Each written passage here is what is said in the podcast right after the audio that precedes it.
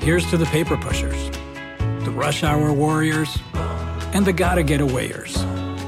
Trade the daily grind for a place to unwind, where you can rise with the tide and roll down the boardwalk, where you can eat french fries for lunch and ice cream for dinner, where your only commute is your walk to the beach, where every day feels like Saturday. Ocean City, Maryland, somewhere to smile about. Book your trip at OCOcean.com. Spectrum One is a big deal. You get Spectrum Internet with the most reliable internet speeds, free advanced Wi Fi for enhanced security and privacy, and a free Spectrum Mobile Unlimited line with nationwide 5G included, all while saving big. For the big speed, big reliability, and big savings you want, get Spectrum One. Just $49.99 a month for 12 months. Visit spectrum.com slash big deal for full details. Offer subject to change, valid for qualified residential customers only, service not available in all areas. Restrictions apply. Welcome to The Megyn Kelly Show, your home for open, honest, and provocative conversations.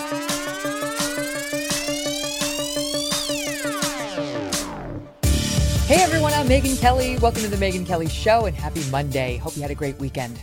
President Biden had a busy one, hanging out at the beach, not getting asked again about Hunter Biden or the White House cocaine on CNN. And now he's shuffling around, and I do mean shuffling, with King Charles overseas. It's tough being president when you work normally 10 to 2. Now you got to fly overseas and actually shake some hands.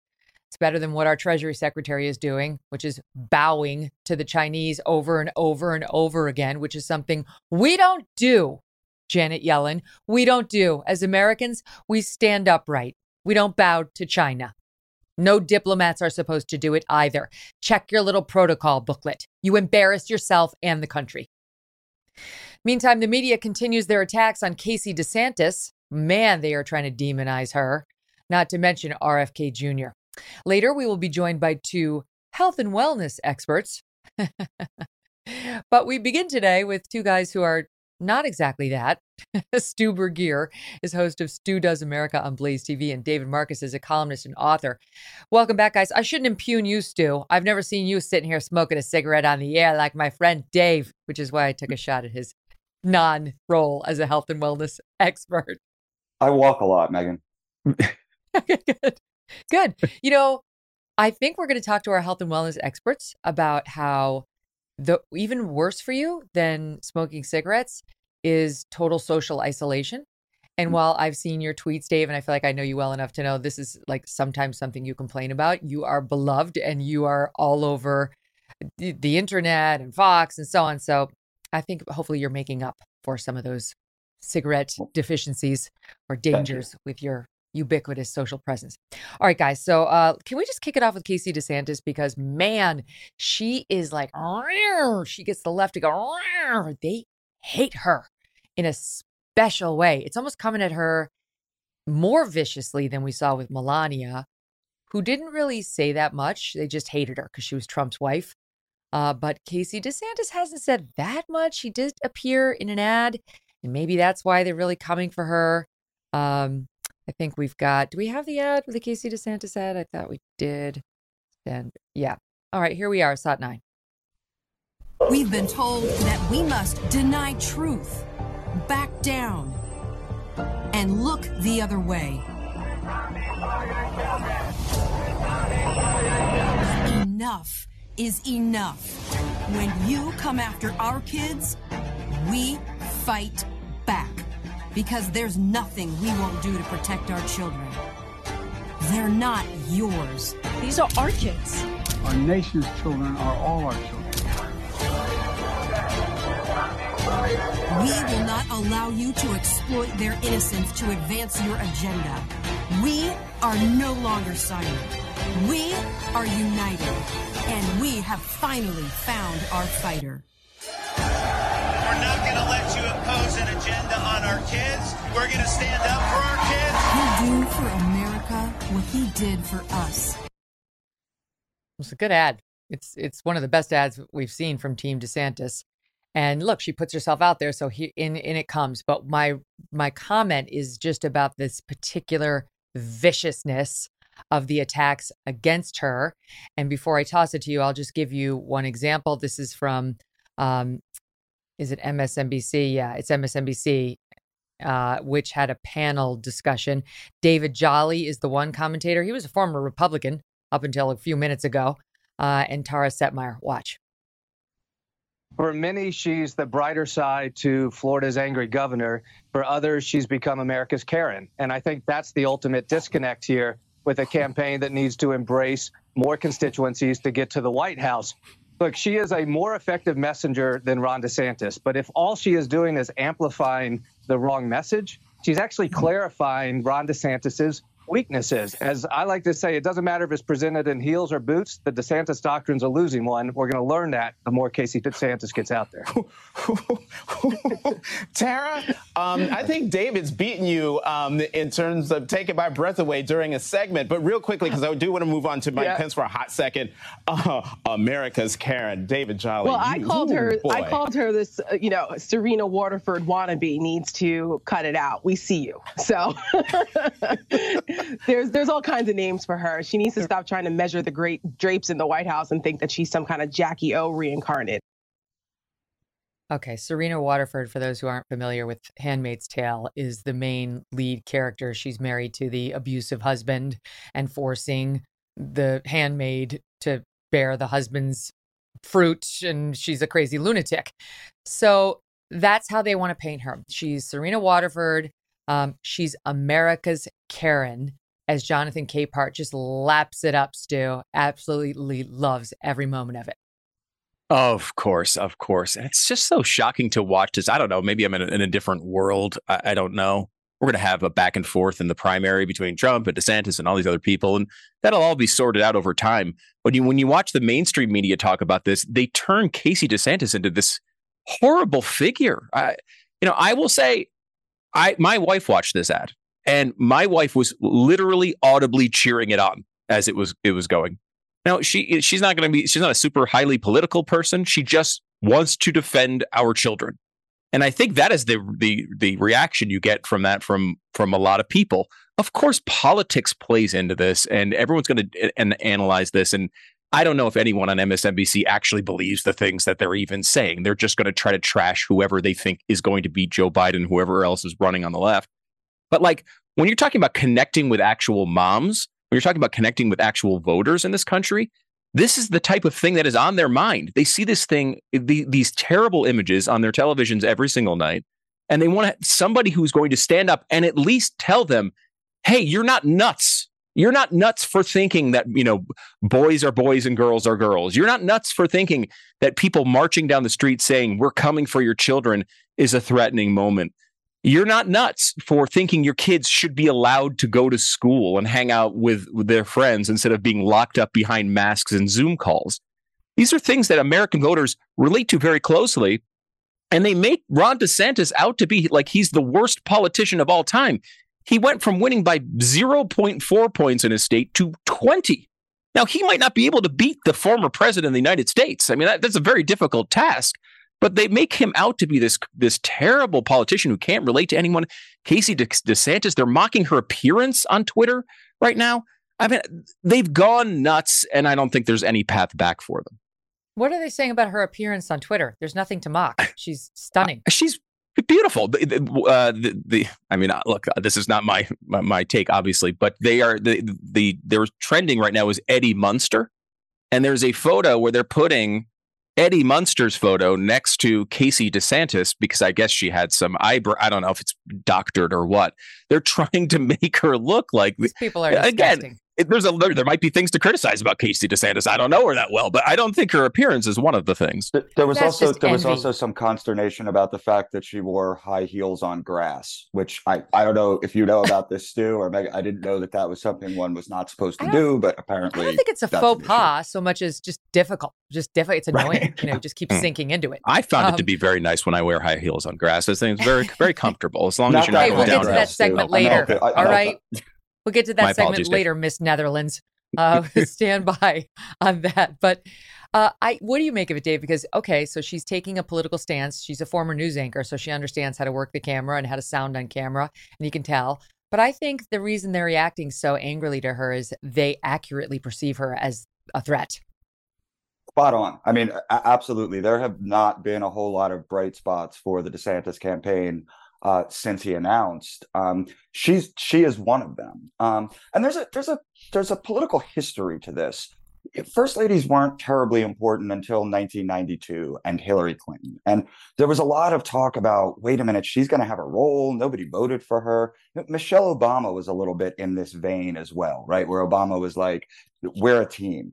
The Bushes weren't so much, as, as you rightly point out, like Melania wasn't, but Bill Clinton and Barack Obama both became president of the United States with these very sort of strong female figures on their team. And I think that this can help DeSantis. And I think that's why you're seeing so much over the top fire at her, obviously from the left, but even to some extent uh, from Trump supporters. So yeah, she's she's clearly over the target and she's taking a lot of flack. Um, and and she does so far seem to have the ability to handle it and to, to really help his campaign. I, I don't think we've seen it in, in the numbers yet, but I, I think she's clearly a, a, big benefit to Ron DeSantis. Well, that's the thing. So people don't vote for a candidate because of his wife. They might not vote for him because of her, potentially. Like in the Hillary wasn't exactly a draw for Republicans considering Bill Clinton, though he won. Um, so she's not going to get him past his polling difficulties, Stu, but she's she's more of a help than she is a hindrance, uh, and that's why she must be destroyed. And this will just be the beginning. And she can't do anything right. You know that she had on that jacket that said something like, you know, where woke goes to die, and they were like, oh, she's a, the target. She's the the Melania of Target, or whatever they put it. And then she wears like the sweeping Jackie Kennedy esque, you know, dresses in some of these photo shoots with the capes and they're like, "Oh, she's a Jackie O one." Okay, so she, every woman can be both. You can wear the motorcycle jacket one day and you can wear the beautiful long dress with the cape the next. And if they were saying this sort of stuff about a lefty, these same people would be outraged at the rampant misogyny. But as always, it's totally fair game against a Republican wife.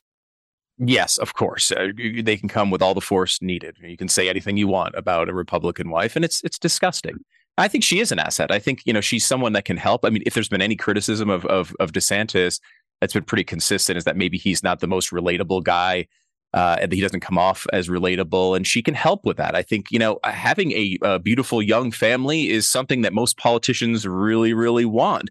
But to show how the the unfairness has never been more clear than it was with Melania Trump you know, we can all talk about. They love to make Michelle Obama into one of the five most beautiful women in the world when she was uh, serving as, uh, as in her role as a first lady.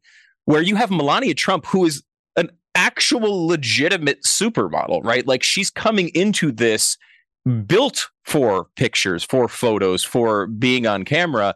And none of the major publications ever put her on the cover. There were there were never any fluff interviews about how she dressed or the decisions she's made about her style.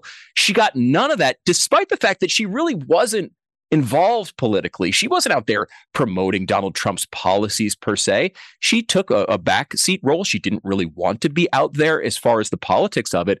And yet the media completely uh, besmirched her to every opportunity. Here's someone who was legitimately came from the role of being a fashion icon. So no matter what Casey DeSantis does, she's going to get a terrible treatment on on this, and so is every other Republican wife. You just think that they wouldn't be so obvious about it. They get into it so quickly with no hesitation and you know really no knowledge of who this person is. They just want to destroy her because that seems to be their narrative all the time.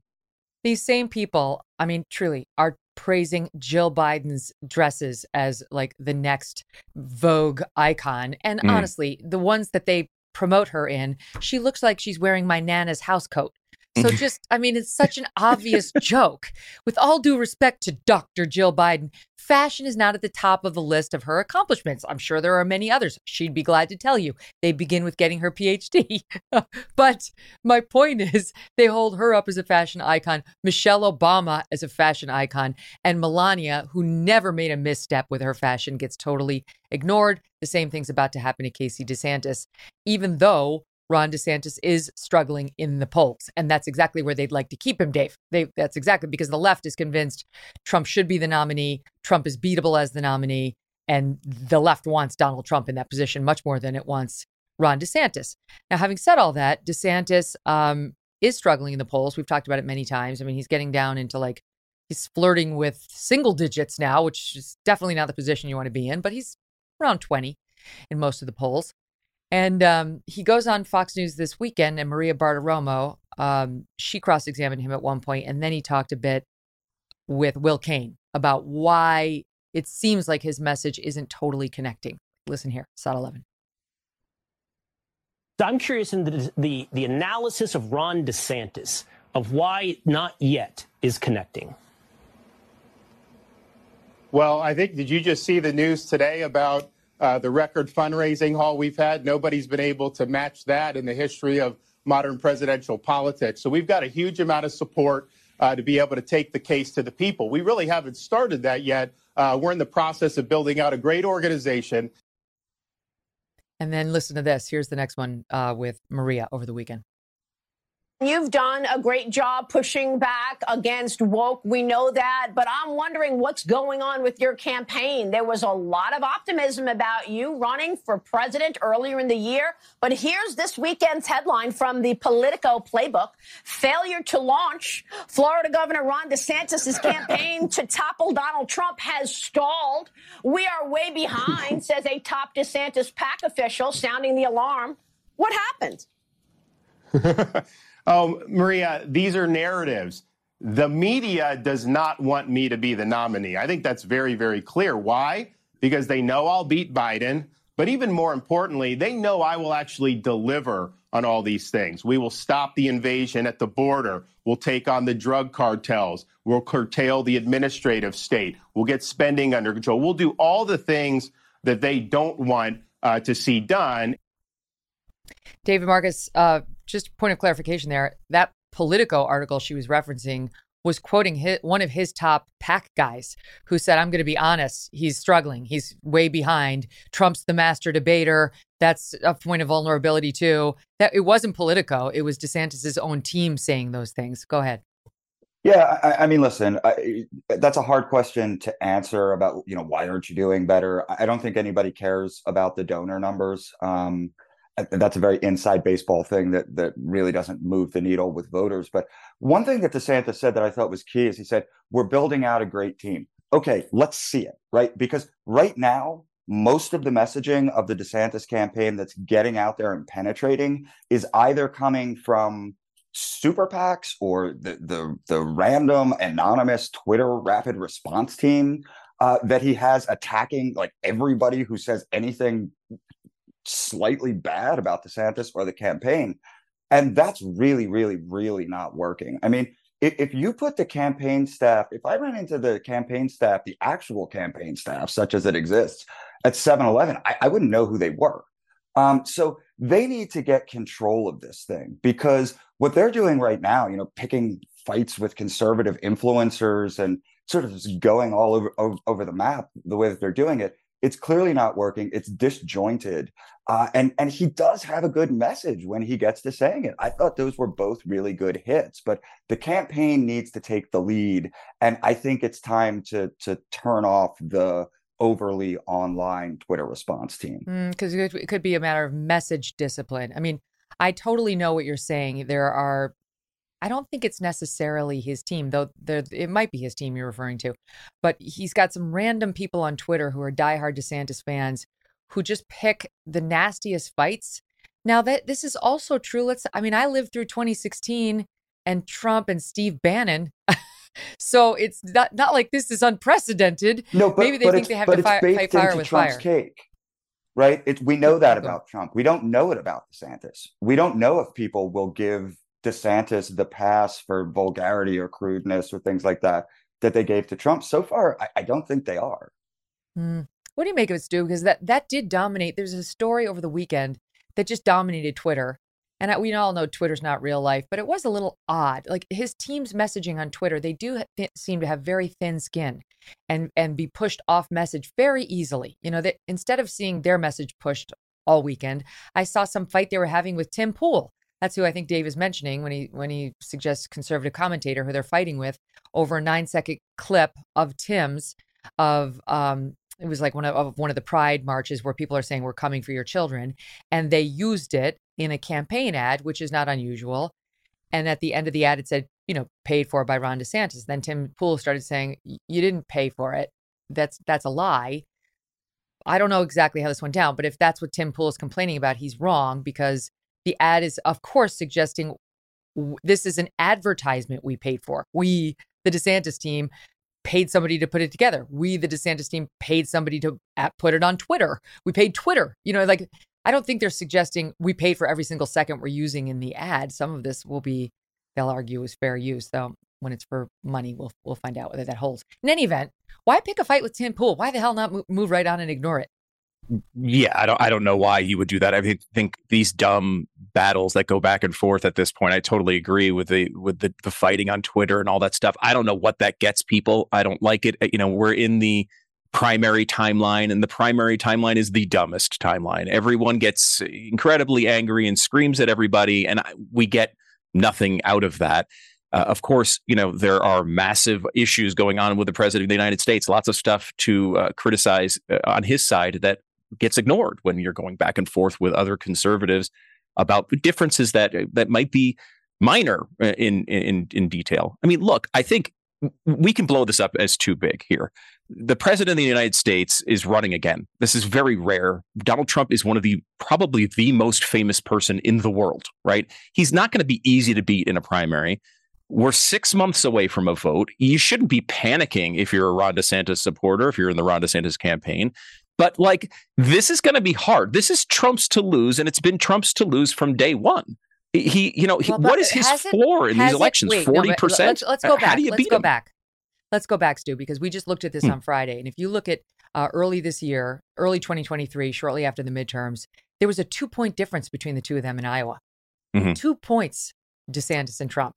And that was when Ron DeSantis was coming off of his enormous and very impressive win down in Florida. And Trump was getting beaten up in the news for having picked or at least backed the, the wrong candidates in those midterms who failed mightily in state after state. And Trump sort of had the stench of losing on him at that time. Forget the indictments, those all helped him.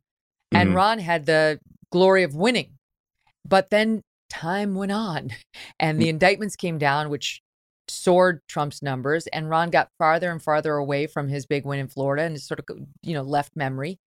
And uh, now things have dramatically changed. So there is a question about whether he should have gotten in earlier and just sort of taken the wind off of those, you know, the sales he got from from winning and used that to buoy himself to a stronger position earlier.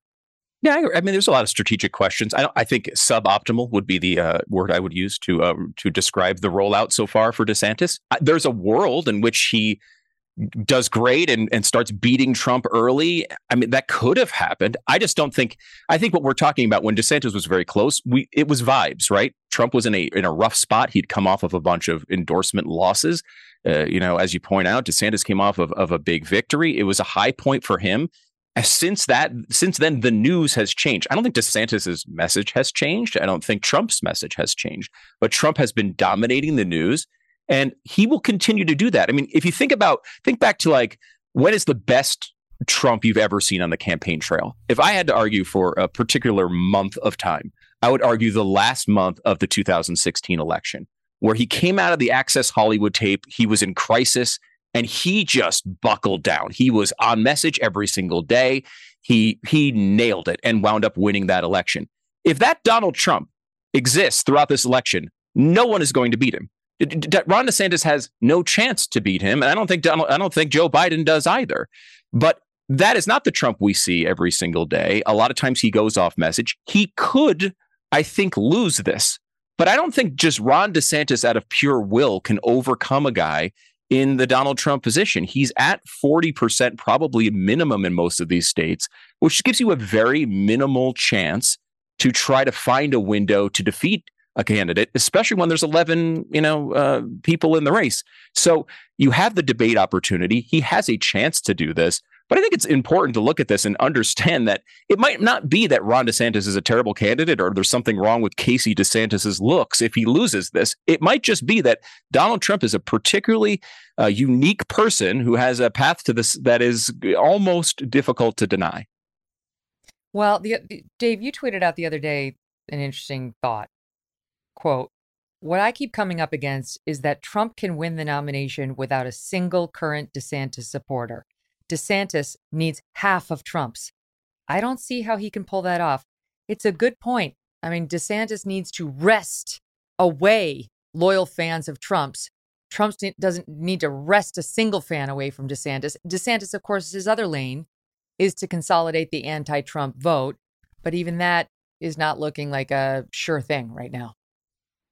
Yeah, I, I, mean that would be a disaster. I saw Alyssa Farah yesterday tweeted something about the only way that you beat Trump is you have to go after him. Yeah, you, you have to attack him and call him a liar. And then she cited as her examples of people who are doing a good job of this as Chris Christie and Asa Hutchinson and Will Hurd. And it's like My combined, God. they're at 3% in the polls. Like, what are you talking about? do what they're doing. This, yeah, yeah, yeah, do that. No, this is this is the, the problem in a nutshell, right?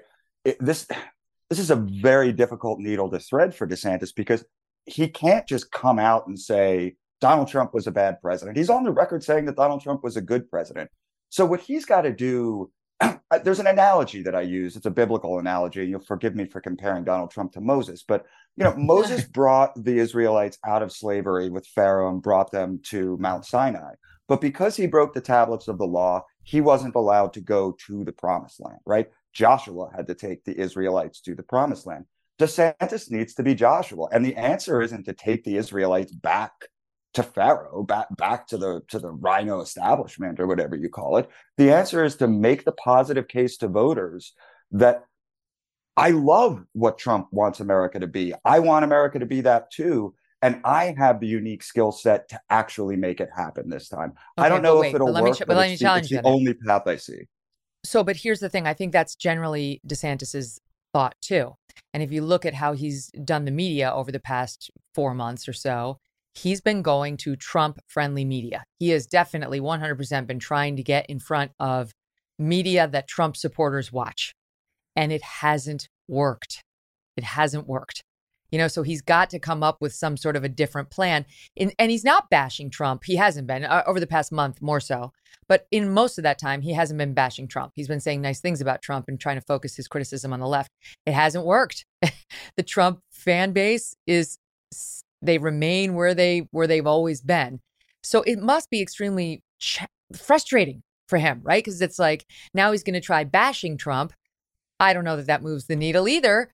To Stu's point, how the hell are you going to get around the former president of the United States who still got a second term available potentially to him?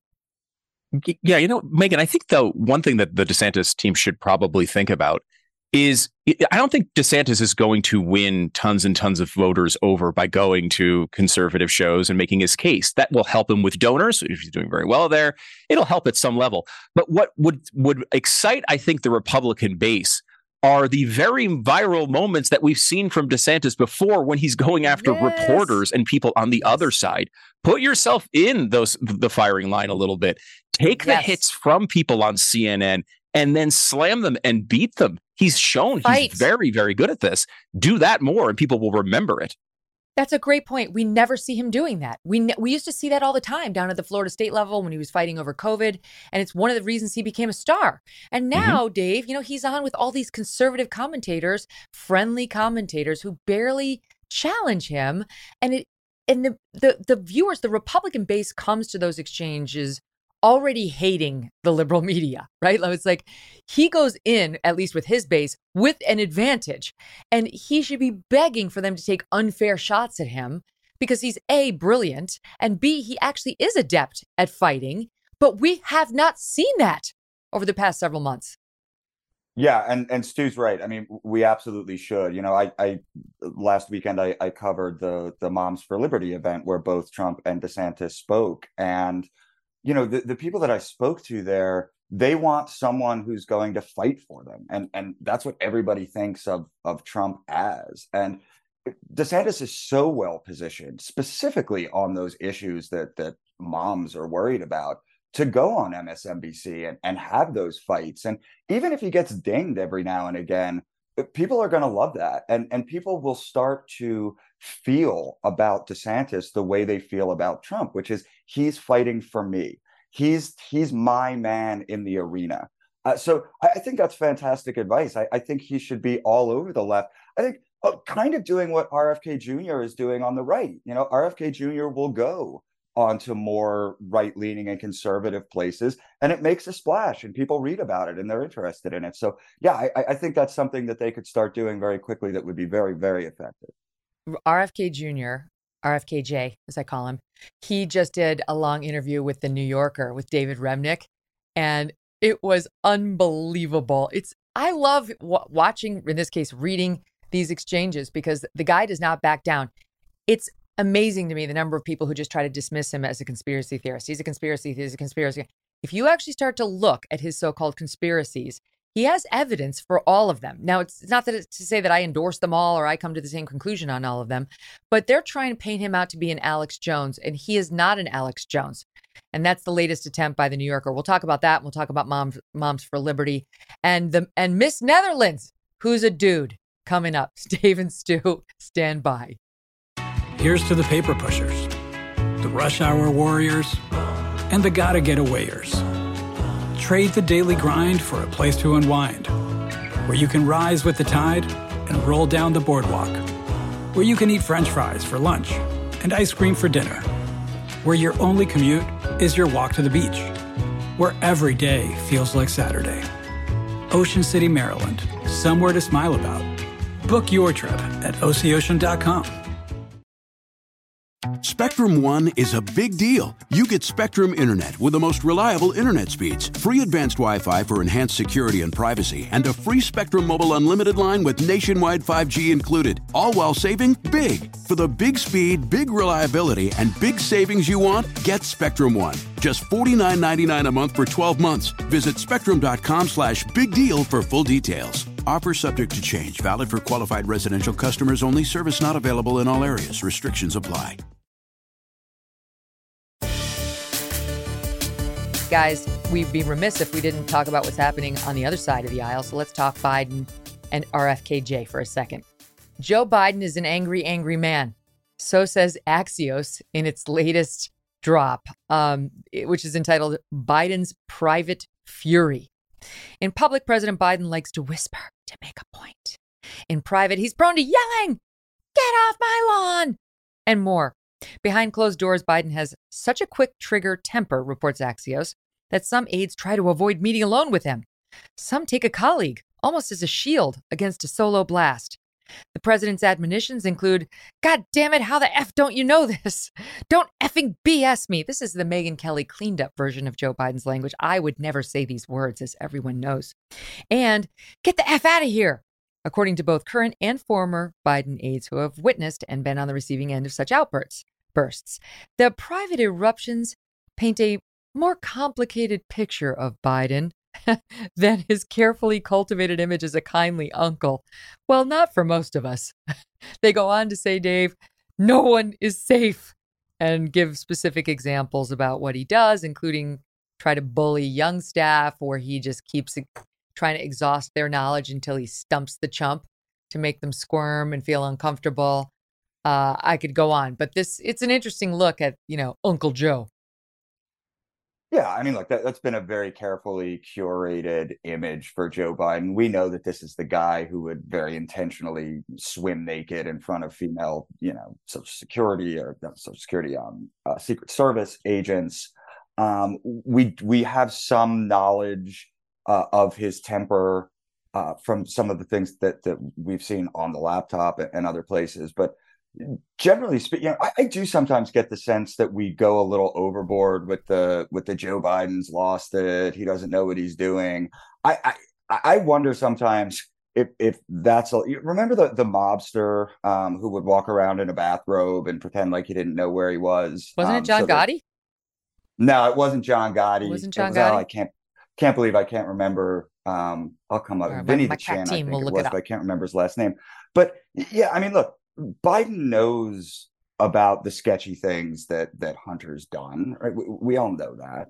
Um, there's a different Joe Biden than the one that we see on TV, and I think that the American people are starting to see it now. What's curious about the fact that we're starting to see this from more liberal or mainstream outlets uh, is the possibility that he's being thrown under the bus a little bit, that there are real mm. concerns that he's going to be a problem in the general election. And maybe now is the time that he needs to get a little bit kneecapped uh, to to get somebody like a Gavin Newsom uh, sniffing around the race.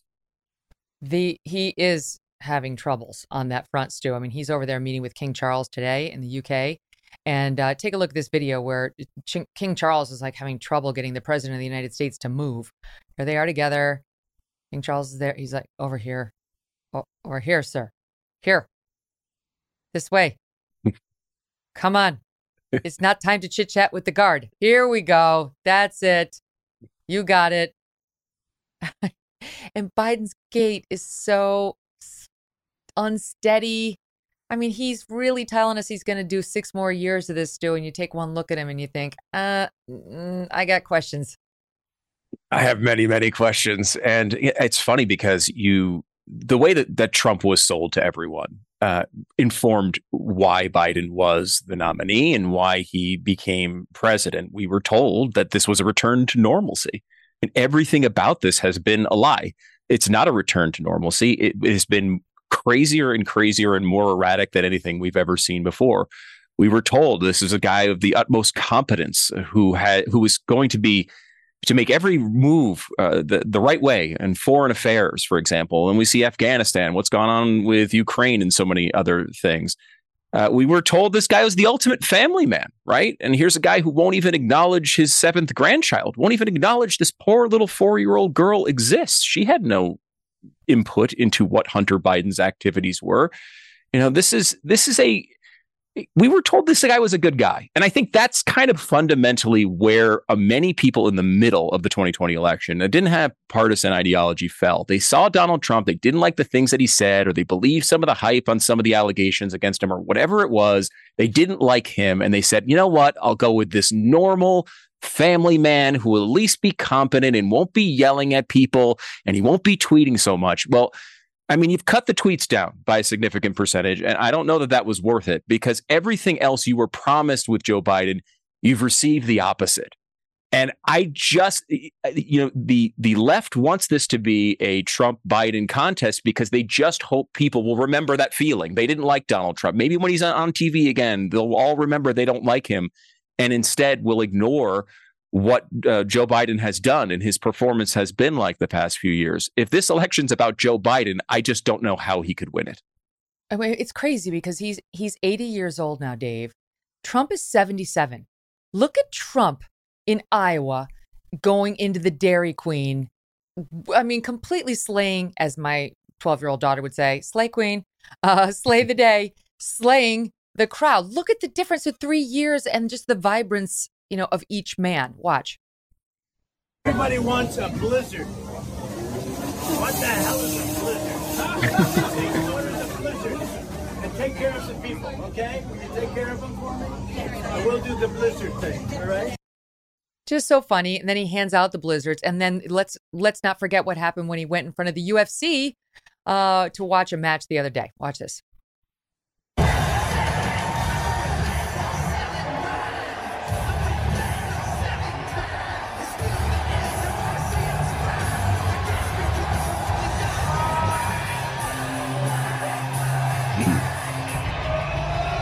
At that. Look at that. He's walking out to Kid Rock's American Badass while Joe Biden's like, King Charles, steady me, old chap. Where do I look? What should I do? Look, look I, I, I mean, Trump is, I, I know these guys from New York. I mean, Trump is just one of these guys. He likes to party. He likes to be the center of attention. He always has. You can go back to the 80s. You can go back to Studio 54. Um, this is who Trump is. He's clearly a, a much more spry uh, 77 than Joe Biden is, uh, you know, uh, at 80. So uh, I, Democrats keep saying that that's the contrast that they want, that they that they think Biden's better off. I guess because he already won in 2020, but I think they should be a little careful what they wish for as far as that goes. And I do think it's worth pointing out because I, I I've been having a hard time trying to figure out why more Democrats aren't saying maybe we do need a primary. I think it's important to remember that Joe Biden is in many ways the third term of Barack Obama. Uh, and and those are the people he has around him. Those are the people who run his White House. And so that that may be the answer. That the old Obama team that has been in control of the Democrat Party for what 16 years now, uh, that they're not ready to to hand over control to a Gavin Newsom. Uh, and I'm starting to wonder if that's part of the dynamic that that's keeping everybody behind Joe Biden. Because I mean, mm. it's yeah, I mean, he looks ridiculous. Right. He he truly looks feeble, Stu. You look at that video with King Charles, he looks feeble. And of course, we could we could spend an hour just butting the sound bites together and the videos together to show similar instances. And Trump is robust, and Ron DeSantis is in his mid 40s. I mean, forget Trump. I mean, DeSantis is a young, fit, you know, life ahead of him man who's got basically toddlers in the governor's mansion down in Florida. So this is the this is quite the pickle for the Democrats because they know it, and maybe maybe Dave's right. Maybe the Axios piece and some of the other like questions that are starting to percolate are the reasons behind it. I mean, he went on Biden went on CNN with Fareed Zakaria over the weekend. They said the interview was foreign policy based, nothing about Hunter. I mean, hello, you could 100% backdoor a question on Hunter Biden's China corruption, Ukraine corruption, the allegations against the pair of Bidens if you will have to be foreign policy based. You could, Fareed. It wouldn't be that hard to stick to the term. Because sometimes they say to you, he's going on a foreign policy trip. You know, you, we'll give you an interview about that trip. But you can always backdoor the most relevant news. He chose to backdoor question on age. Okay, cool. Listen to though how fawning it was, Stu. Uh, and you tell me whether the left is ready to get rid of this guy. Watch. Finally, Mr. President, um, you've often said when people ask you about your uh, age, uh, just watch me. And I think a lot of people do watch you and are impressed, and they think you've been a great president. Uh, you've brought the economy back. Uh, you've restored relations with the world. But many of these people do say, and these are ardent supporters of yours, the next thing he should do is step aside and let another generation of Democrats take the baton. Why are they wrong? Uh, well, let me not right or wrong. Uh, it's uh, look. To use the phrase again, I think we're at an inflection point. I think the world is changing, and I think I uh, there is one thing that comes with age if you've been honest about it your whole life, and that is some wisdom. I think we have enormous opportunities, and uh, and I think I, I just want to finish the job, and I think we can do that in the next six years. Mr. President, it's been an honor. Thank you. Thank you. oh my God. Oh, this is journalism. This is journalism today. Uh, it's been an honor to talk to you about how incredibly uh, virile you are in your 80s, Mr. President. It's just, it's embarrassing. I, you, you, it's right? not even just Donald Trump because I mean, Donald Trump and and Joe Biden don't even seem like they're in the same generation. Uh, they seem like yeah. you know, like Joe Biden could be Donald Trump's dad the way they act. You see this from people all the time. We had uh, Alan Dershowitz on the air the other day, and you know he went through this whole thing about the Constitution and, and went on and on and on. And then we get off the air and you look up his age; he's 84. Uh, he seems it's like a, he's much more spry and, and, and, and aware than anything that our president has right now. And it's just sad. Uh, it's sad to watch it. And I do think that's going to be a factor. I do think people can't help but see it. That's the thing. When you in politics, you can talk about policies, you can talk about all these distinctions, but there are certain things that people can't help themselves but see.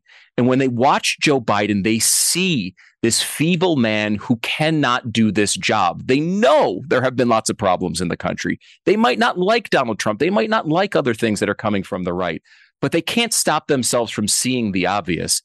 And it really is obvious, especially when you see him next to Donald Trump. You talk about that video. I will I will say this.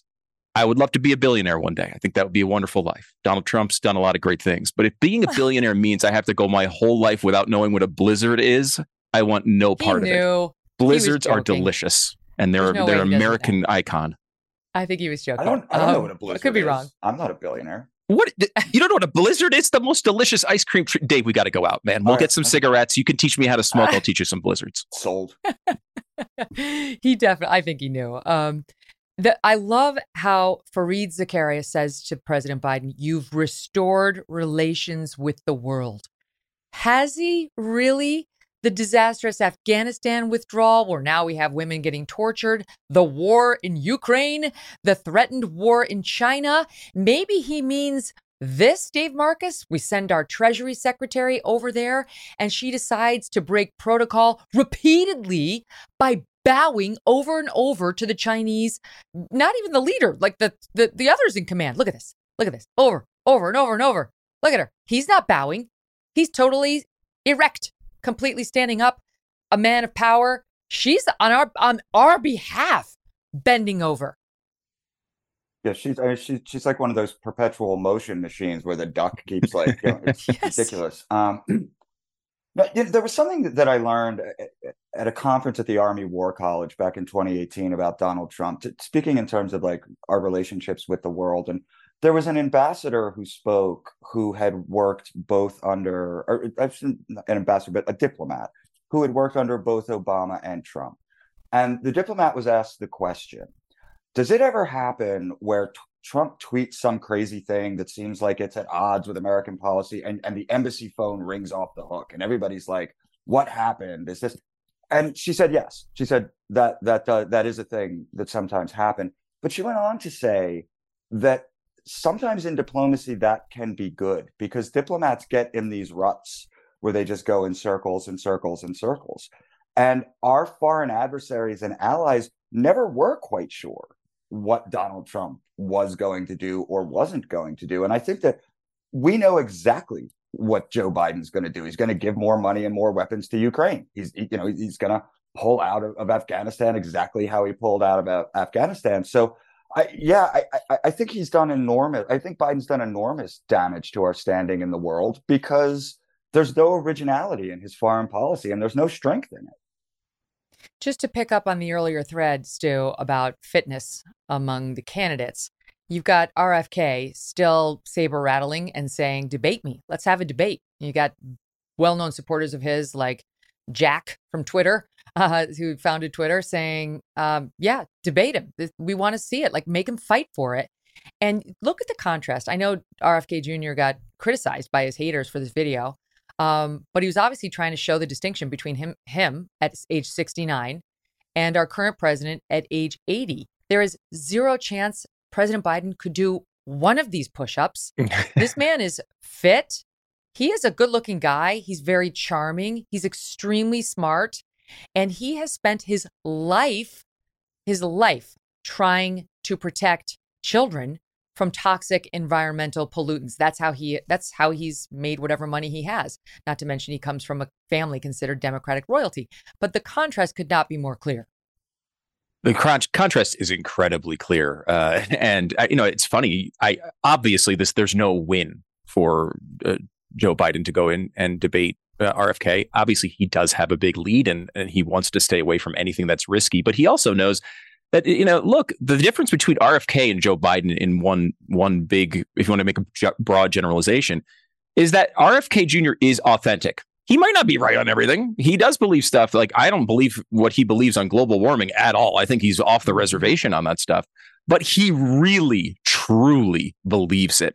And he's not playing games he has an, an, authentic belief and that authenticity i think connects to a lot of voters across the spectrum. You see it a lot in the middle. You see it at some degree on the right.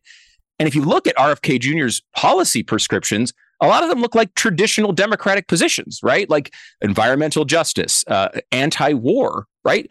Uh, even the vaccine stuff which you know for a very long time was not it was not a right wing position. It was kind of across the board. You saw a lot of people like jenny mccarthy and you know, uh, you know, lots of left wing uh, Jim Carrey talking about this stuff all the time. It was a, a, lot of Hollywood celebrities talked about that, and those people still exist in the Democratic Party. They're just looking at they're looking at the uh, their candidate and saying, "Wait, we're supposed to want the war in Ukraine now? Like, wait, all of a sudden we're we're all of a sudden for all these foreign conflicts? Uh, I don't understand. We now we want." Now we're going to force everyone to to do all these things that that were that are the opposite of what we believed all this time. You know the the protecting the border is something that RFK Jr has talked about. And that has that was the traditional democratic position 20 or 30 years ago. We can't let low cost workers come across the borders and hurt our union jobs. Well that's still where RFK Jr is. He hasn't abandoned those positions. He's been there the whole time and he truly believes it. Where you look at Joe Biden from day to day, if he believes anything, it's hard to tell what it is other than Oh, enriching his own family. Now he sounds like Nikole Hannah Jones when it comes to fighting crime. Meanwhile, he was the one who sponsored the crime bill. Uh, yeah, no, it's ridiculous. And and RFK Jr. I mean, you can go back and look at his positions, but I agree with you. He's uh, in another way uh, very skeptical of the security state, which used to be a Hmm. Democratic position, no longer. Here's to the paper pushers, the rush hour warriors, and the gotta get awayers. Trade the daily grind for a place to unwind, where you can rise with the tide and roll down the boardwalk, where you can eat french fries for lunch and ice cream for dinner, where your only commute is your walk to the beach, where every day feels like Saturday. Ocean City, Maryland, somewhere to smile about. Book your trip at OCOcean.com.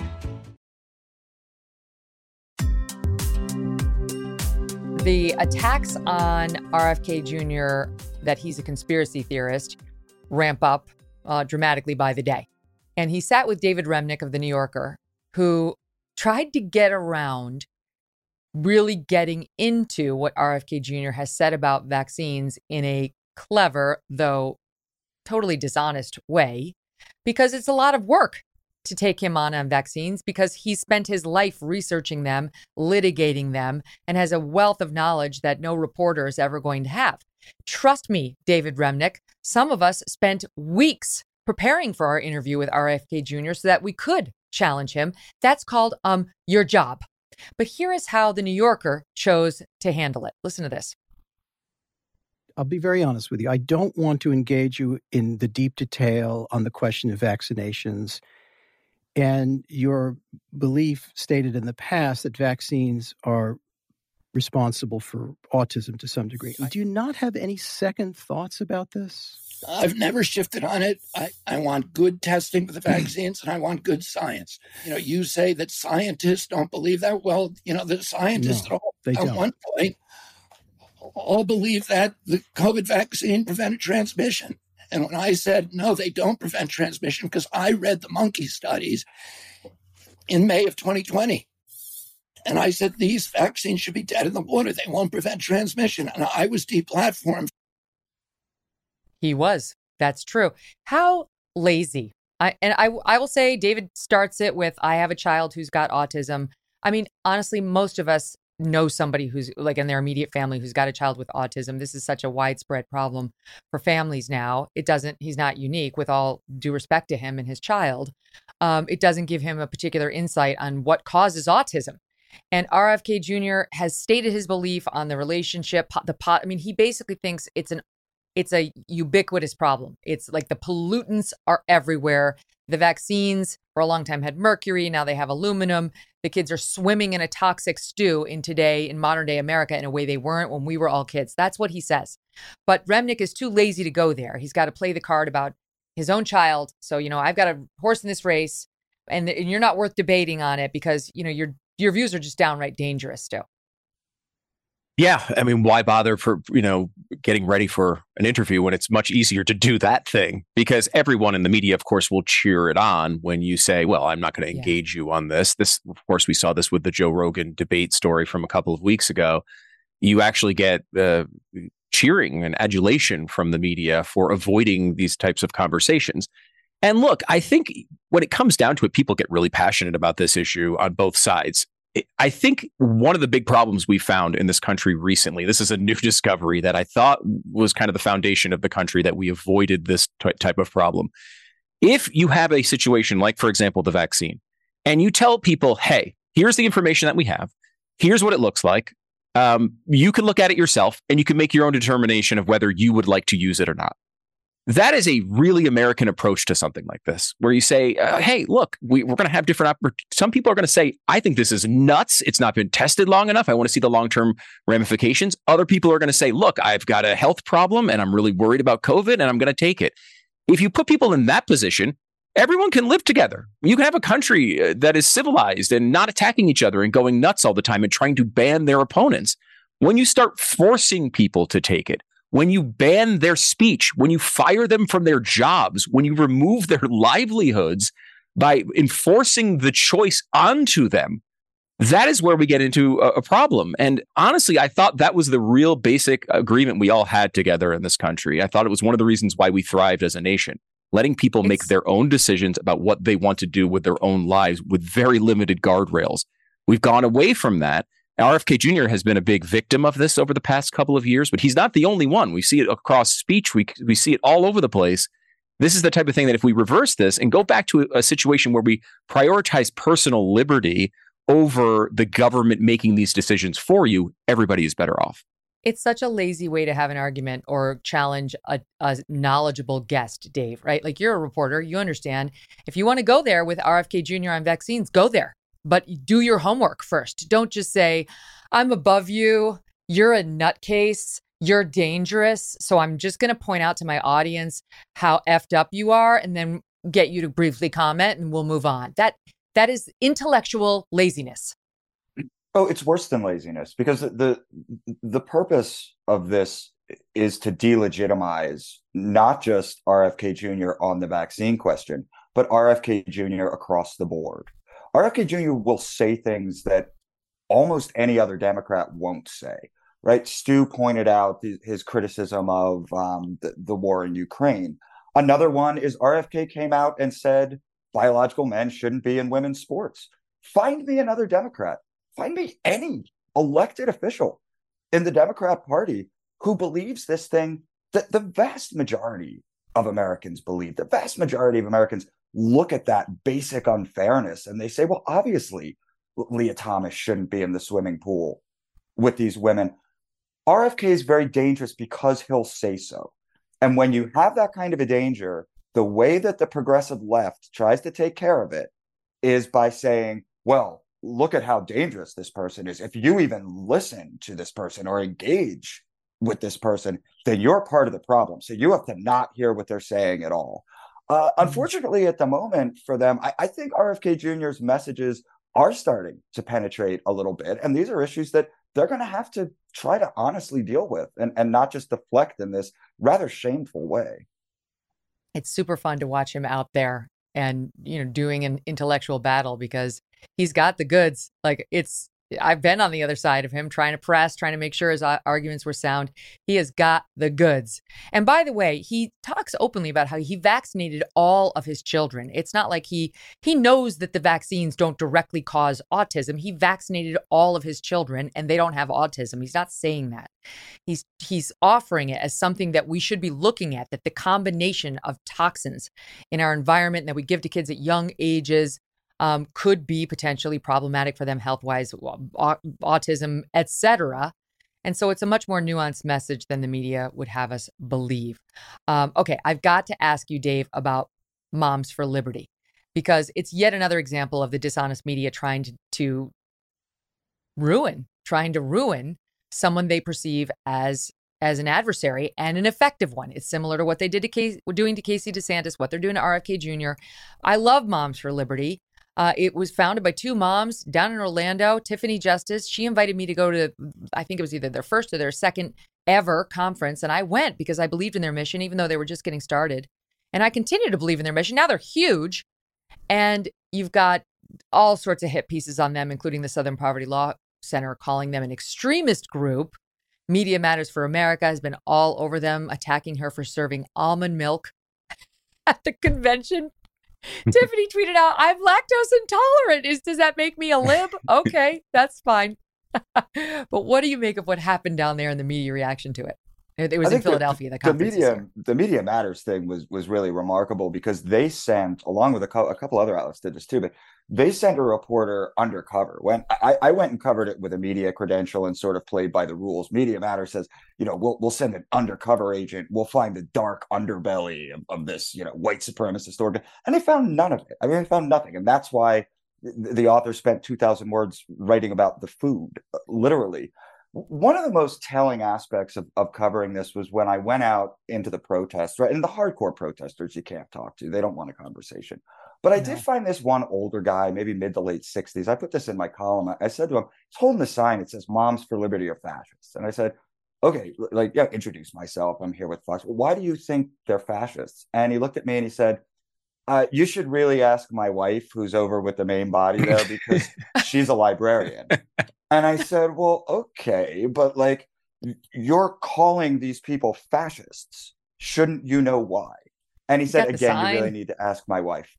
I, and I, you know, that's what they're up against. And, you know, I asked some of the moms, I said, does it hurt when these people in person, not on Twitter, these people are shouting at you, calling you a Nazi and a white supremacist? And most of them said, no, you know, it's it's it's water off a duck's back. Like, you know, who cares what they say? But some of them, I think, were more honest with me and said, yeah, it sucks when someone yells in your face that you're a Nazi. It hurts uh, emotionally. And, and it really speaks to a sickness in our society that I think is mostly on the left and, and something that we really need to knock off they they'll get used to it. I feel like the ones who started Moms for Liberty are already used to it. The ones who are feeling hurt are going to get over it fast because it happens every day when you take the you know the wrong side of these issues. I cannot let you go without talking about the new Miss Netherland. The Miss Netherlands is Rikkie Valerie Kollé, crowned the winner of Miss Nederland 2023 on Saturday. Yay, yay. Go Rikkie. Oh wait. Wait. Um, I'll give you one look at Rikkie and the first runner up. Okay, one look at Rikkie and the first runner up. We have the, the, the full screen picture. Stand by. There we go. Right? Now, Rikkie's here on the left, gentlemen. the first runner up is on we the knew. right. Mm-hmm. you, we knew which one it was, Megyn. You didn't have to. Um, you, you didn't Can have to anyone take a guess as to why this person on the left beat this amazingly beautiful person on the right in the beauty pageant? Any thoughts? Any guesses? Gee, I don't know. What could it possibly be? Uh, could it It's possibly be that uh, that it's not? There was there was not a fair competition here because one was a man and one was a woman. That used to there work in like our a favor. competition. Maybe it was the talent competition was like basketball and she dominated. He dominated. maybe that's I don't know. Was there a Possible. powerlifting segment yeah, of this that's I mean, particular? feats Mhm. of strength, right? Yeah. Like, that, that would give you an advantage. I think. I it's like there isn't a woman's space that that people like Rikkie don't want to take over. That that would have been a nice spot for an actual woman to to win in, to compete in, to potentially advance in. You could win Miss Universe, opens up all sorts of opportunity. And now you have men coming in saying, "I want it. Yeah, I want it for me." And as my friends Carrie and Britt would say, It's a no. It's a no. It's a hard no. Hard no. former beauty pageants themselves. Is this the future of women's beauty pageants, Dave Marcus? Yeah. I, I mean, uh, the, the immediate future, yeah. I mean, uh, of course it is. Are, are we going to break out of this spell at some point in, in the more distant future? I, I sure hope so. But um, yeah, I, I mean, for now, you're going to continue to see this. It's crazy. I I don't know. I it's an obvious affirmative action case. I mean, there's Mm-hmm. zero chance that Rikkie won because Rikkie was the most beautiful person at the pageant. Hello, I just proved it, and it's a beauty contest. It is a pure beauty contest. This is absolutely outrageous. It- he shouldn't have been allowed in, and the second, the first runner-up uh, should be advanced. The, the, the- here's the perfect comment that Rikkie posted about it. Uh, I did it. It's unreal. Correct. Wi- well said, Rikkie. I gotta go, guys. Great to see you. Thank you. Uh, thank you. we'll do it again soon. Coming up, two authors and experts who have a very clear piece of advice for you on how to address your health and well being. I love they're just few nuggets for you to do if you only have 20 minutes a day to focus on your health. They'll just give you the super quick nuggets that you can take away. Jillian Michaels recommended this pair to us. You're going to love them. Stand by. Here's to the paper pushers, the rush hour warriors, and the gotta get awayers. Trade the daily grind for a place to unwind, where you can rise with the tide and roll down the boardwalk, where you can eat french fries for lunch and ice cream for dinner, where your only commute is your walk to the beach, where every day feels like Saturday. Ocean City, Maryland, somewhere to smile about. Book your trip at OCOcean.com. Spectrum One is a big deal. You get Spectrum Internet with the most reliable internet speeds, free advanced Wi Fi for enhanced security and privacy, and a free Spectrum Mobile Unlimited line with nationwide 5G included, all while saving big. For the big speed, big reliability, and big savings you want, get Spectrum One. Just $49.99 a month for 12 months. Visit spectrum.com slash big deal for full details. Offer subject to change, valid for qualified residential customers only, service not available in all areas. Restrictions apply. Are you struggling to make your health a priority? You know that you should, but actually doing it can be a struggle. Do you think it's too overwhelming? Are you too tired? Is it too time consuming? Hello, I hear you. Well, husband and wife founders of Mind Body Green may have the solution for you. Colleen and Jason Wachob have cut through the health noise and have written a book that makes getting healthy accessible and genuinely enjoyable. Think of it. The book is called The Joy of Well-Being, a practical guide to a happy, healthy, and long life. And Jason and Colleen are here to share how we can all reach our maximum well-being. Colleen and Jason, wel- welcome to the show. Great to have you. Thanks so much for having us. This is perfectly timed, I can say for me, because I have been trying to get in shape uh, the past couple of months. I've been trying to exercise more. And I do this one thing. It's called the class. I enjoy it. It's very hard. It's hard. And now that I'm down at the beach, it's beautiful out. And I, you can walk for miles and get some fresh air. You can see the ocean. You can see some trees. You can see some people. And I'm really liking that. But it's not quite as taxing on me as doing even just one hour of the class. And I have been feeling guilty about not doing the super taxing thing and instead doing this other thing, which I can go for an hour and 20 minutes do. I can go for longer. And your book relieved me of this burden and, and ah. just reinforced to me that this is actually a great alternative and maybe even a preferable one. So can you let's let's kick it off there on why am I enjoying this walk so much and why is it better for me potentially than an hour of an exercise class? Well, I think you hit the nail on the head. So much of our world is a, is a world in health and wellness of exclusion, exclusion and adding and not editing or integration. And I think so many of us are, are busy with our lives, work and family. And, you know, we don't fare so well in fitness. And the, I think January 13th was National Quitters Day at the gym. So January 13th, we've quit. And our thesis is the big why is because it doesn't bring us joy and we have unrealistic expectations and those practices protocols or modalities don't actually fit into our life. So you mentioned walking on the beach in the summer. That sounds amazing.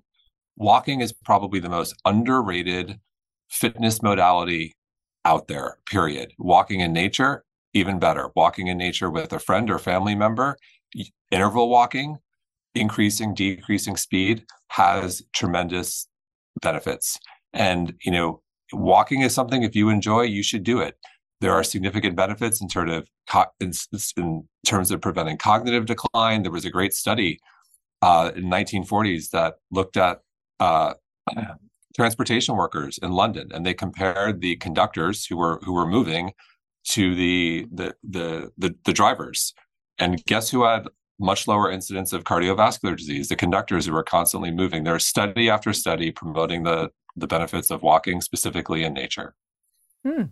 And the the nature piece of it can it can extend your lifespan. I mean, it can literally extend extend your lifespan if you can see a tree, if you can see water. You know, it's like back when we were kids, we kind of had it all figured out whether we knew it or not. Uh, absolutely. And I think there's study after study that really speaks to the power of nature and what it does for us in terms of all the longevity benefits, in terms of our mental health. And we're facing a mental health epidemic right now. So it is vastly underrated. And for so mm-hmm. many people, spending time in nature can be a sort of spiritual connection that we're all missing right now. And one of our favorite experts within the field, Dr. Lisa Miller, has some, you know, really incredible research that uh, girls who grow up with a high connection to spirituality are 80% more protected against depression. And it's not just during childhood; it's throughout their entire lives. And what I love about Dr. Miller's language is she has such a generous definition of spirituality. It's not the, you know, woo-woo stuff that we all might frown our eyes on. It can be organized religion. It can be spending time in nature it can be volunteering. It's really just this connection to something bigger than ourselves that we are all looking for right now. And what's That even is so better is huge. the the science promotes this idea that it's protective during one's entire lifetime. It's not exclusive to childhood or a certain period of time. So it really makes the case, given the mental health epidemic, to focus on spirituality as a, as something being protective against our mental health and depression. Mm, and we when we're doing exactly the opposite, of course, we're trying to push spirituality, yes, and also religion out of the public square. We discourage it. The country's getting less and less spiritual instead of more and more, creating a vacuum that we fill with other unhealthy things, whether it's drinking or radical ideologies. It could be any of these things. Absolutely. And we see some of this, you know, tribalism play out even within the health and wellness space. You know, 10, 20 years ago, I wouldn't have thought there would be so much anger within this space. But as people move away from organized religions, they're putting that same fervor, they're putting that same passion towards their health and wellness ideologies, which is why we're not really able to have a civil di- discourse around simple questions like, what's the right diet for me? And instead of being open to science and open to new ideas, we found that people are extraordinarily inflexible. And the one thing we recommend is that the only thing to be rigid about is being flexible. Mhm, right. And I, w- I definitely want to talk about food, but let's stay on exercise since I kicked it off there. Because you two have your own stories about how you made a reference to it a second ago, how you used to approach this issue until injury and and just the realities of that kind of dedication caught up with you. Can you talk a little bit about that? Yeah, so for me specifically, um, I almost had back surgery, and it started my journey and ended up the, the big part of the story of why I founded mindbodygreen. Um, I had an old college basketball injury, and I was running another startup that wasn't doing so well, and I flew over 100,000 miles domestic in one year. You can't see from the camera, or mm-hmm. listeners can't tell. I'm six foot seven, so me in a coach seat is not good for for me or the person in front of me. Oh, wow. It turns out that the basketball injury combined with stress and flying, I had two extruded discs in my lower back, pressing on my sciatic nerve, the classic L4, L5S1. I couldn't walk. My right leg was like a lightning rod, excruciating, and walking brings me tremendous joy.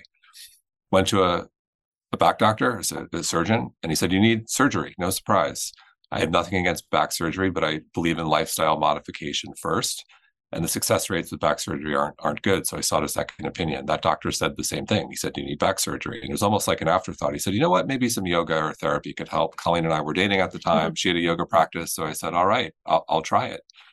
And a little bit of yoga, five to ten minutes in the morning and evening, I started to feel better. And over the course of six months, I completely healed. And the yoga was a big part of it. it wasn't the only part. I changed my diet. I went from a guy who consumed uh, way too much meat and alcohol, so much so my face is on the wall of the Palm Steakhouse in Midtown Manhattan next to Joe Namath and Adam Sandler. Uh, still eat meat, but not as much. Make sure to try it's grass fed. Uh, probably more about the martinis back then. Uh, but started to evolve diet, started to look at stress, sleep, the environment, all the, the toxins, forever chemicals are in the news, unfortunately, again, with the tap water. Yeah. It's really unfortunate. Oh, it's Made a lot of changes in my life. Of our tap water has forever chemicals in it. Keep going. Yeah, terrible. Half half the tap water in America. Um, and it was very clear to me that true well-being was this fundamental physical, spiritual, emotional, and environmental well-being. They were all connected. One word: mind, body, green. And so that that was a big part of my healing journey. And and it's evolved to my focus is on longevity today. I'm 48 years old. Men in my family have a terrible track record here. My father died of heart disease at 47. Uh, both grand, grandfathers died early as well. One 49 heart disease, the other 44 cancer. And so we have two little girls, age six and four. I want to be around for a long time. And this is my passion. And what's been so exciting about the science is so much of it points to practices, protocols, and modifications that are low cost or zero cost and require minimal time and effort. And Amen. that's exciting because the big objection to our world, the health and wellness world, is I don't have the time, I don't have the resources. Well, there's good news. There's so much you can do if you have minimal time or minimal resources. And it doesn't have to be as complicated as you think it is. You know, you say like, "Oh, eat keto." It's like, "Oh my god, my eyes glaze over. I don't know how to do that. I don't know if I have the time to even find out." So you you have practical recommendations along this front. I want to tell you something. You just you just uh, I, I wanted to tell the audience this, and I just haven't had the chance. But um, my back was really starting to hurt me recently because thanks to my exercise class, I, it turns out I may have been overdoing it a little. And um, so I said to Abby, my assistant, I'm like, can you get me in to see this guy? Because my primary care physician gave me a name. Well, it's a long story, but the long story short is it took me about 45 minutes into the visit to realize I was at a chiropractor. I, I thought I was going to see an orthopedic doctor. I'm like, oh, you're a chiropractor? I'm at a chiropractor's office? Okay, great. Anyway, I don't need surgery. I have a, like a disc that's kind of getting pushed pushed back, you know, but it's not like out and it could get pushed back in. And he was explaining to me that the devil in back care is this rounded shoulders forward how all, so many office people sit every day, right? And he said you need to sit, you know, shoulders back. Um, it's basically like I mean, forgive me, but th- my son gave me this model. He said he thinks of it sometimes. It's almost like you picture lasers coming out of your breasts or your chest if you're a man, yep. like you know, you're kind of. but it helps. Shoulders back, lasers out, and he said if you can walk around like that for ninety percent of your day, your back is going to get better. You're not going to need surgery. I can give you some exercise to do as well. And I said, well, it really hurts the the muscles in my upper back when I do that for too long. And he's like, yep, it's going to hurt for like a month, and then it's not going to hurt anymore. And oh my God, he was right. The upper back no longer hurts when I'm sitting up perfectly with great posture, and the lower back is getting better. No surgery, no interventions, just an honest guy who was like, stop rounding your back so much. He even said, just final pro tip. I'm like, what about reading in bed? Because I'm all rounded. He said, my wife, he, not him, but he said, My wife is so vigilant about this. She gets a music stand and she sits on a like a little couch in their bedroom and she reads off the music stand. So determined is she not to have the rounded back, not to mention the quadruple chin we all get from looking down. All the I, I thought these are great tips. I want to share these, but it's right up your alley. I will forever remember the lasers analogy. it works. Who knew? I, and even like you go down to like tie your shoe you know, tie, or here at the beach, I've been playing pickle. Um, and there, you know, I just go straight down. I look like a, I look like if I had back surgery, but I go straight down to pick up the ball. Anyway, it's making a big difference. Let's get back to the well, the exercise plan. Go ahead. I think you're making a great point. You're outlining integration. I think we're we're almost brainwashed. The industry has brainwashed into believing we need to add into our existing day to day. When the reality is, we can integrate these practices into our life.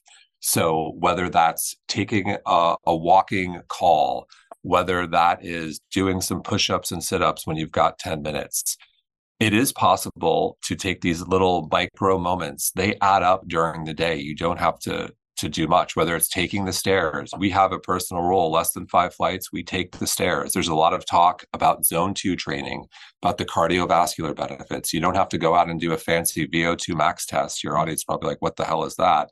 To get an understanding of how to get in zone two. Zone two is essentially being able to hold a conversation, but being slightly out of breath. You can do that on the stairs. You can do that with a fast paced walk. The benefits are unbelievable, and you can figure out how to integrate that into your existing day. Mm, I will tell you on, on my fast walk that I like, I'll walk three blocks and then I'll do like a light jog for three blocks and then I'll walk three blocks. And it, at first I was kind of ashamed to go from the run, not a run, but a jog back into the walk. You know, you don't want people to see you. You feel like you're a quitter. Now I wear it loud and proud. I'm like, this is my interval training. This makes this whole thing possible for me because I could never go for just a straight jog. I just don't have that the knees or the back for it. And I'm really enjoying that. So it's anyway, uh, bit by bit, I'm learning some of this stuff. But that, that's amazing. You? you? should you should do things that you enjoy, and if running brings you joy, run. I well, the I last time that. I ran was the last basketball game I played in 1998. If you see me running, call the police because I am in trouble. It does not bring me joy. I won't do it you went too far. I wouldn't say enjoy, but I recognize it's better if I can get a little heart rate going in there. Can we talk about cold therapy? That was another thing that you guys recommend that I find fascinating. This is kind of an easy way. Like we're we're doing the easy stuff that, you know, that's what your book is all about. What is cold therapy, Colleen, and how do I why do I need it? How does it change my life? Yeah, so cold therapy is all the rage right now. And it's one of the hormetic stressors, which so many people are incorporating into their routines. And I think there's two different types of stressors. And one of the reasons why we talked about cold therapy is because anyone can emulate it. You don't need one of the $4,000 cold plunges that you see on the internet, but you can do it with the joy of a cold shower. Um, cold exposure can also activate brown fat. Um, there, so there's lots of great science behind it. And people with brown fat had a lower incidence of type 2 diabetes, lower incidence of um, brown fat? abnormal cholesterol, and a lower risk of coronary artery disease, hypertension, and congenital heart failure. One of the things we are also super transparent about in this book is that we do not do cold therapy. We acknowledge that there is a ton of amazing science, but it is something that does not bring us joy. I have Raynaud's, I get really cold. I will literally start to shrivel and my body will turn purple. So we do a lot of things, but I think at the end of the day, we all have to be adults. We are the we have to take responsibility, be the CEOs of our own health and well being, and understand what are going to be the needle movers for us on our own journeys. Hmm. I, but I like the thing about the shower because I don't want to get into an Arctic, you know, pit, pit of water from the snow. But I have heard, and I and occasionally will do, you know, the hot, hot shower, and just for the last 60 seconds, you turn it cold. And I'm in there like, ah, ah. But you come out feeling like you had a cup of coffee. You feel invigorated. Is that, do you get any benefit from that? Is that enough? You, you do, and I think our view is every everything counts to some degree. And I think with cold, if it's thirty seconds or a minute, you're going to get some benefit, and you do start to have diminishing returns if you try to overdo it. Hmm. Okay. All right. Well, this is good to know. Um, so I like that. That's a good. You you don't have to go to the you know the mountains. You can do it in your shower in the morning. How about that? Um, the other super easy thing, and I've been thinking about it all morning, is breathing through your nose. What, this is what? probably one of our favorites. And we started the book with breath, you know, primarily due to I had a pulmonary embolism over 10 years ago when I had literally showers of clots in my lungs. And it was the first time in my life that I really thought about one of the most basic things we do, which is breathe. We breathe 17,000 to 30,000 times a day. And more than half of the population is breathing all wrong. If you're not sure if you're breathing wrong, if you snort, it's probably a sign that something's off. So there's about 50 to 80% of adults that exhibit what we call dysfunctional breathing habits anxiety allergies sleep apnea.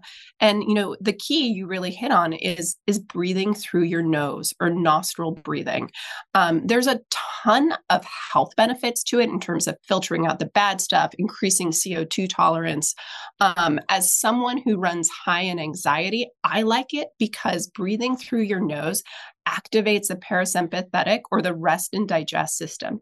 So you are instantaneously ushering in a really welcome sense of calm. And we respond to tools that can be used IRL. So, not the tools necessarily that you do before work or after work in elaborate morning routines that so many of us just don't have the time for, but what you can actually do when you're in the middle of a stressful meeting, when you're driving and, you know, someone cuts you off is just to instantly start breathing through your nose. You can practice when you're doing the dishes so that you can build your way up to being able to breathe through your nose and nostril breathing at night. And it, is it? It actually does have something to do with all the filter that the air has to go through, like your nose hairs. But even beyond your nose hairs, stuff happens in the back there that will filter the air before it gets to your lungs in a way that's not going to happen if you mouth breathe. Absolutely. It filters out bad stuff like bacteria and viruses. So it's just a good idea across the spectrum of health to mental health. So fascinating. Who knew? And again, we'll get to food, but the other thing that's great, and I mentioned it right off the top of the show with our pal David Marcus, is socialization. Socialization. It's crazy how beneficial this is. Jason, you can truly extend your lifespan. Like, it, it's worse for you to be lonely than it is to be a big boozer, a big smoker, or even obese. Yeah, th- this is such a huge one given the state of the, the country we're in right now. 24% of young adults under the age of 30 suffer high levels of loneliness. One in seven men don't have a single friend. One in 10 women don't have a single friend.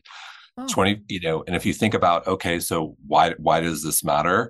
In terms of increasing one's odds of premature mortality, lacking social connected connection is slightly worse than smoking 15 cigarettes a day being lonely is twice as worse as having six drinks a day. That's 42 drinks a week, three oh times as worse as being physically inactive, four times as worse as being obese. One study, researchers even found that those who were socially isolated were 45% more likely to get sick with a common cold.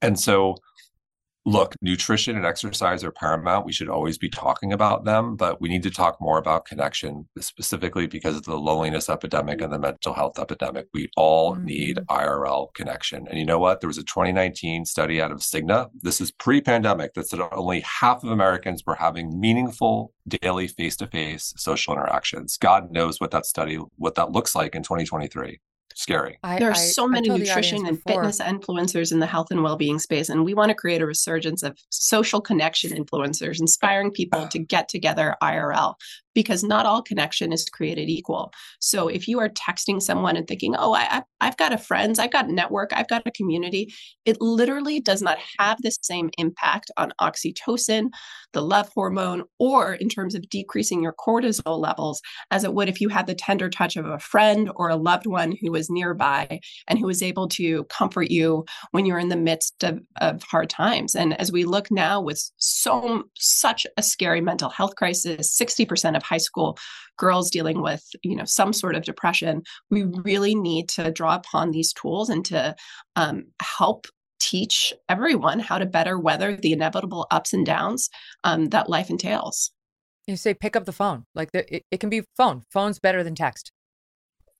Yeah and, and i think you know this is an area where men are traditionally way worse than women myself included and I think you know, phone, yes, but this is where this is where texting and social media can be to your advantage. I think you know there used to be 20 years ago the the awkward moment of picking up a phone and then someone doesn't recognize your voice.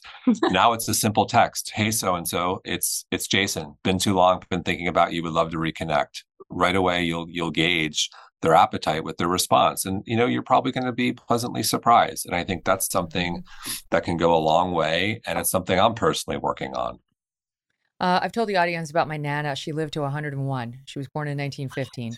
And uh, she was overweight. She uh, had never exercised a day in her life. She existed in her last two or three decades on solely on processed food. I mean, we gave her real food, but she just ate, she just preferred the other stuff. And so, why did she live to 101? She was social. She lived on yeah. her own all the way through 100. She she walked up and down the hall. She chatted with everybody. She was hilarious. And I'm telling you, I'm convinced that this is why she lived as long as she did. Well, I think you're onto something. And in the book, we talk about the Roseto study, which we discovered in the process of researching and writing the, the book. And Roseto was this small town in rural Pennsylvania in the 1950s. And this is when heart disease arrives in America, but not Roseto. the rate of heart attacks in people over 65 was half that of the nation, men under 55, no heart attacks. So they said, what, what's going on in Roseto? They seem to be immune to heart disease. Well, they were smoking, they were drinking, they were eating lots of pasta and meatballs. This makes no sense. Pretty much any wellness expert you'd ever have on your show would say, do not do these things. And so when they took a deeper look, Roseto had incredibly strong social connections. Multi generational living was extraordinarily common.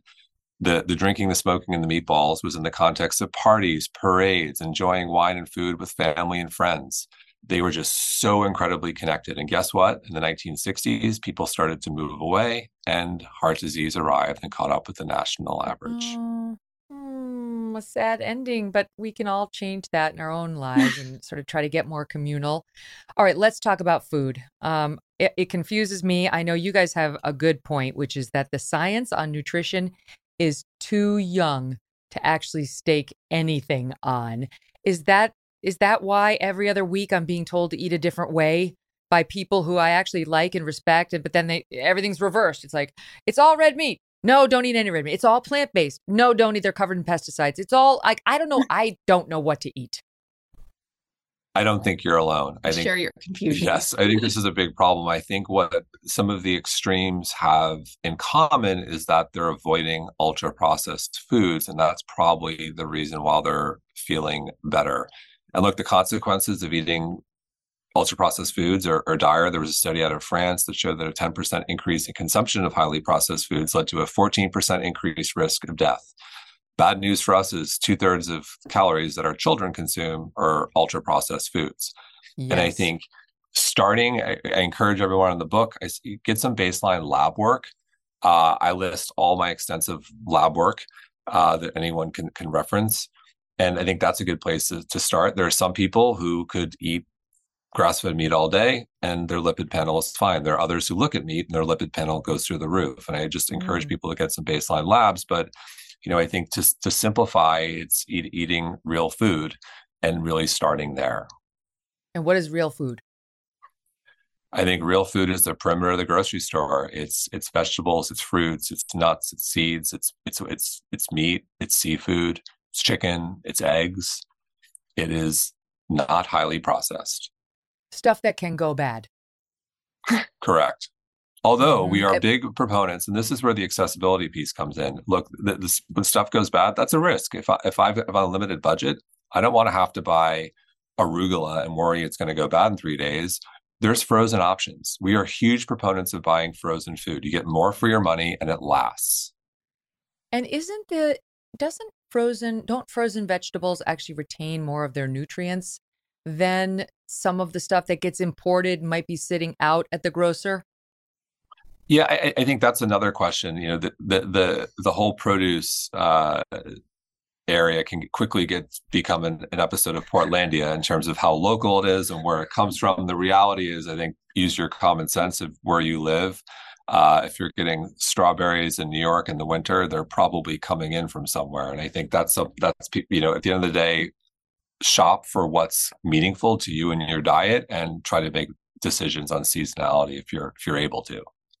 So, what about these fad diets? You know, do you guys have well, I don't know if we can call them fads because they've been around for a while now, whether it's paleo or keto. Um, I, I, could go down the list. How do you feel about those?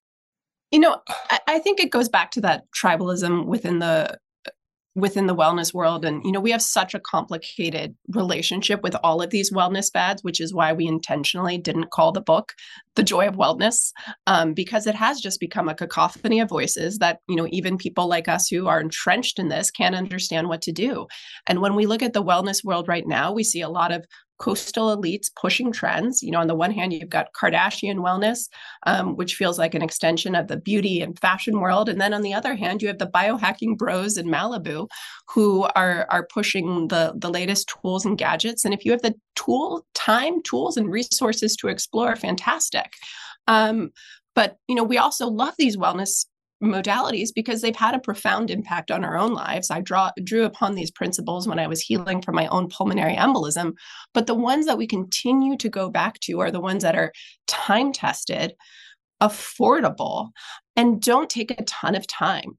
And we want to shift the wellness conversation from one of fad diets, of fads in general, of restriction, to literally being one of joy and abundance and integration instead of addition.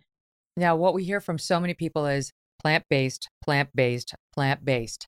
And I don't even know what that means. My husband sent me an article yesterday that, that um, he found interesting. It was on Yahoo.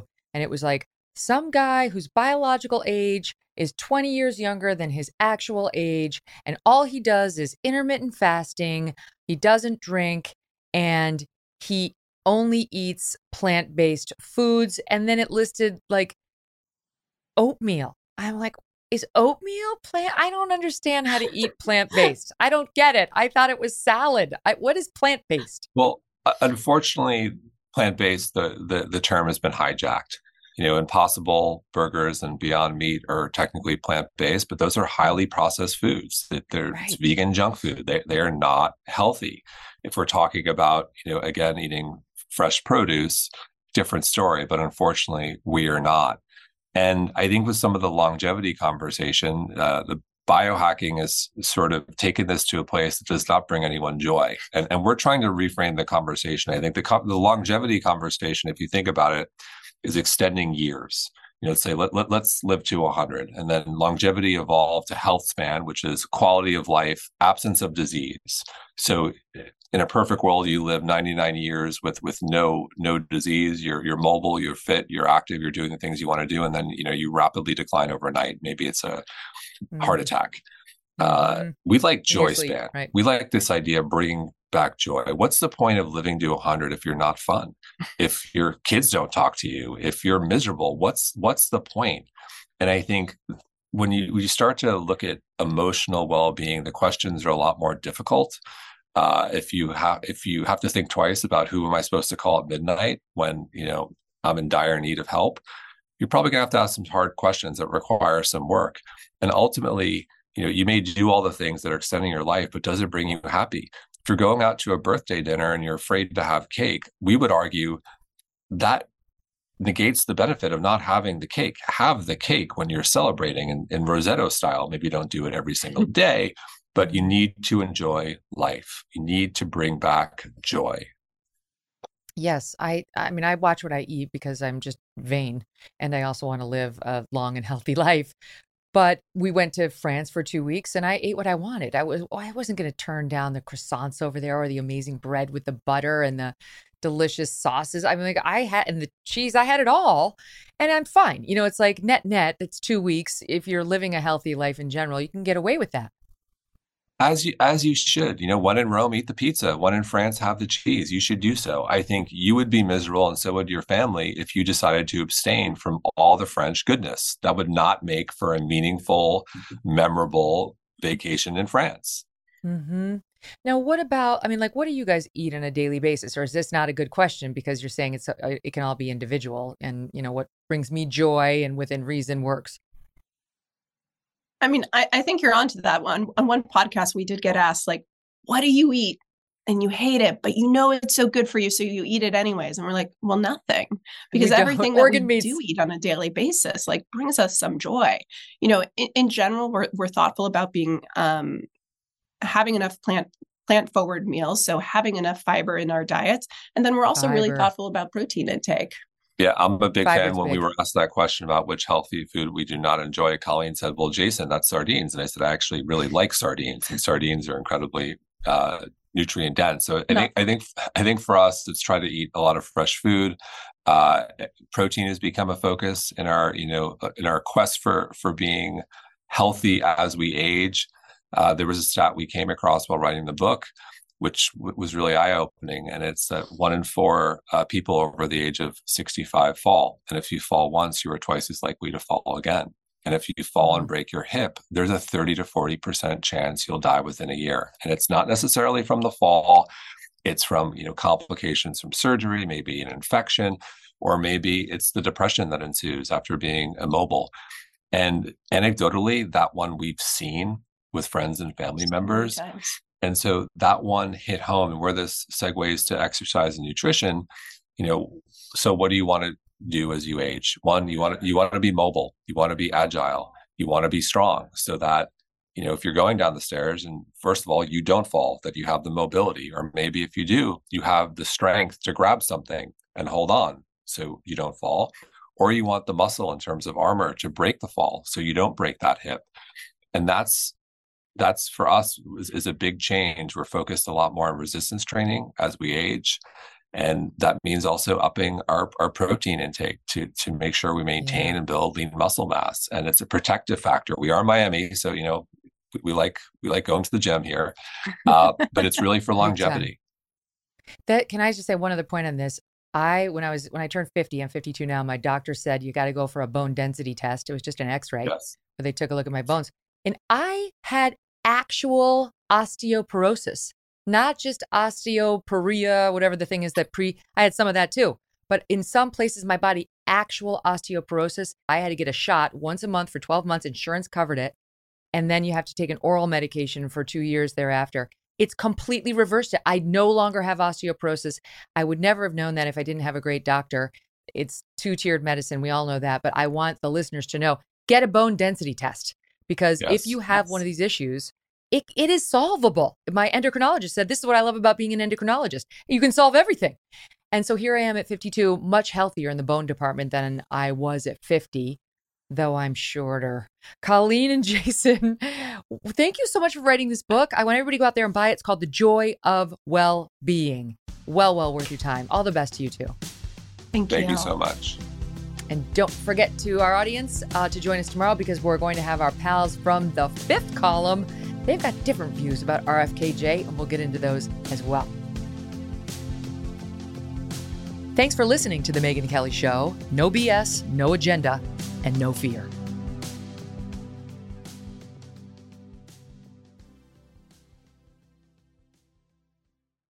Here's to the paper pushers, the rush hour warriors, and the gotta get awayers Trade the daily grind for a place to unwind, where you can rise with the tide and roll down the boardwalk, where you can eat french fries for lunch and ice cream for dinner, where your only commute is your walk to the beach, where every day feels like Saturday. Ocean City, Maryland, somewhere to smile about. Book your trip at OCOcean.com. Spectrum One is a big deal. You get Spectrum Internet with the most reliable internet speeds, free advanced Wi Fi for enhanced security and privacy, and a free Spectrum Mobile Unlimited line with nationwide 5G included, all while saving big. For the big speed, big reliability, and big savings you want, get Spectrum One. Just $49.99 a month for 12 months. Visit spectrum.com slash big deal for full details. Offer subject to change, valid for qualified residential customers only, service not available in all areas. Restrictions apply.